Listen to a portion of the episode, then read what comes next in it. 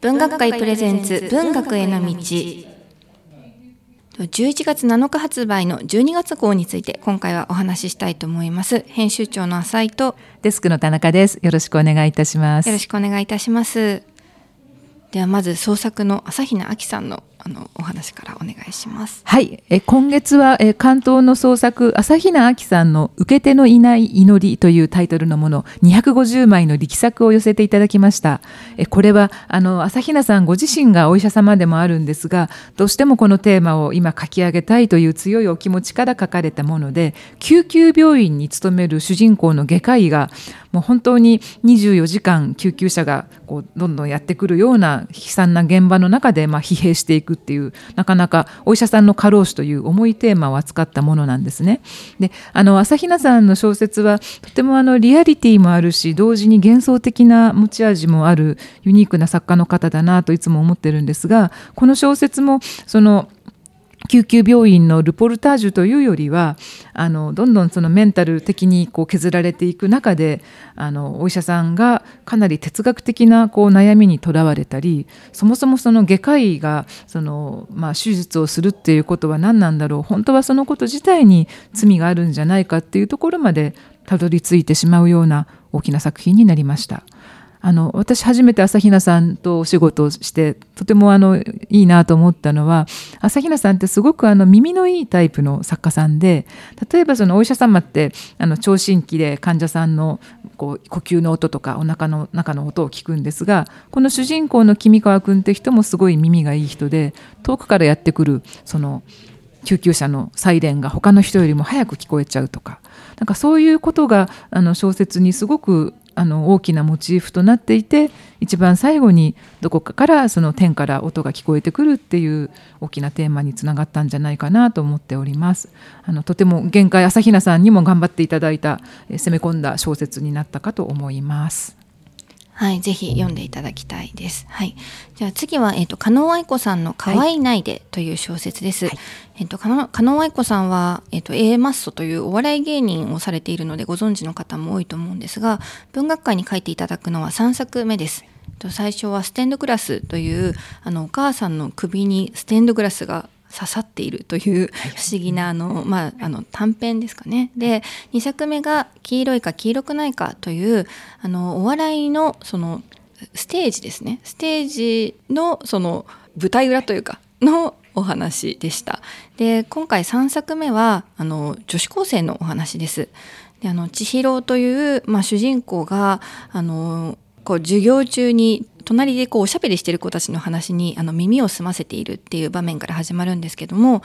まあ、あのこの千尋っていう子は、まあ、女子高生らしくあのいろいろ可愛らしいところもあるんですが、まあ、女子校の中であの、まあ、いろんなその生徒の発言お友達の発言に対してこの人は何でまあこういう発言をするんだろうとか、いろんなことをこう繊細に汲み取ってあの考えている子なんですね。でまあそういうことを学校でもまあ家でもバイト先でもそのまあ、いろんなあのみんなの気持ちとか人間関係を言葉から汲み取ろうとして、まあ、本当に非常に繊細にあの加納さんらしいでも関西のそのポップさもあって、あのなんか加納さんならではの作品に仕上がっています。タイトルもちょっと素敵ですよね。そうなんですよね。可愛いないでって、まあ、あの関西弁な感じがすごく出ていて。可愛いでじゃなくて、可愛いないでっていうのがいいですよね。そうなんです。ここが結構、あの小説の中でも大事なところなので、ぜひ、あの。いつ、まあ、可愛いないでという言葉が発されるかを、あの、読んでいただきたいんですけども。で、あの、まあ、他社の本になるんですが、11月に行儀は悪いが天気はいいというあのエッセイ集を加納さん新潮社から出されます、あの小説新潮に連載されたものなんですけどもあのそれもおすすめですという、はい、あの他社の本の宣伝でした。はい。それから今月は12月号で同人雑誌優秀作の掲載がありました。あの文学界はずっと長いこと伝統的にあの全国いろいろな同人雑誌をあの批評家の方たちが読み込んでその中であの最も良かったものを掲載するというのを6月号と12月号でやっていますが今月はアルカイド74号に掲載された渡谷邦さんの「水路」という短編を掲載しました。これも不思議な話で旦那さんから水路のあたりで君によく似た女の人を見たぞと言われてその女の人がすごく気になってしまって自分から探しに行っちゃうんですねだんだんその家にまで上げてしまうようになってあのどんどんこの静かな中にも不穏な感じが高まっていくという小説であのなかなか面白い作品だったのでこちらもぜひ読んでみてください。ちなみに今同人雑誌表はあの慶応大学がやっている三田文学ですのでこの小説の選評も三田文学秋季号秋号に掲載されています。もしポッドキャストをお聞きの方で同人雑誌で活動なさっていらっしゃる方がいらっしゃいましたら三田文学の方に雑誌を3部お送りいただくと同人雑誌表の対象になるのでぜひ送ってみてはいかがでしょうかと思います。よろしくお願いいたします。はいそれで今月は、えーと、対談を2本掲載しています。と1つ目が高橋宏樹さんとピエール中野さんの「ロックバンドは終わらない」はい。邦楽ロック50年クロニクルというものなんですがこれはあの高橋さんが少子で連載をしていたえっと、音楽エッセイの「近現代音楽史概論 B」という本が12月に刊行されるんですがあのピエール中野さんはご存知かと思いますが「あの凛として時雨」というあのバンドのドラマをされています。でこの中であの邦楽ロック50年クロニクルなので80年代から、まあ、現代までのそのバンドについての話をされてるんですが、まあ、TM NETWORK とか LUNA SEA とか L'Arc〜en〜Ciel、まあ、x ジャパンビーズとかいろいろもう JUDY AND MARY みたいなこの世代の人としては懐かしいしたまらない名前がたくさん出てきて。でまあ、高橋さんはその音楽を、まあ、かなり聴き込んでいる人ならではあの、まあ、バンドもされていましたがの視点からでピエールさんは実際に自分でバンドあのドラムを叩かれているっていうその視点からまた結構新しいあのロックについての概要が分かってすごく面白いのでぜひ書籍とともに読んでいただければと思います。対談がもう一本ありました。はい。二人の合言葉は本というタイトルでこれも兄弟対談でしたね。そうなんですよね。まああのもう多くの人がご存知かと思うんですけども、まあ名倉さんと愛坂さんは兄弟でいらっしゃってあの、まあ、お二人とも同じ時期に結構本を出されてぐっともう世に知られるようになったっていうので、えっとまあ、弊社から「文学兄弟」という本が発売されたので、まあ、そのあの観光記念イベントの再録となっています。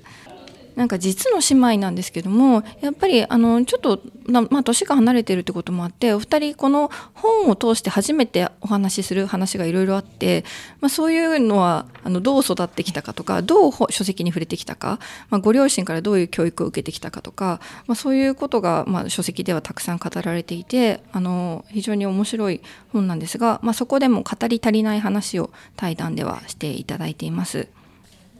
えっと、連載があのいろいろと賑やかになってきたんですがえ先月号から真山仁さんの「ひすれば花玉三郎の言葉」というえ人物伝ですね。これの連載が始まっています。で今月は新連載第2回でえ初めて真山さんがえ玉三郎さんと出会った時のお話が語られてるんですがこれもすごく意外なエピソードで1993年に玉三郎さんからのご指名で真山さんがインタビューをすることになったんだそうです。で実はほとんど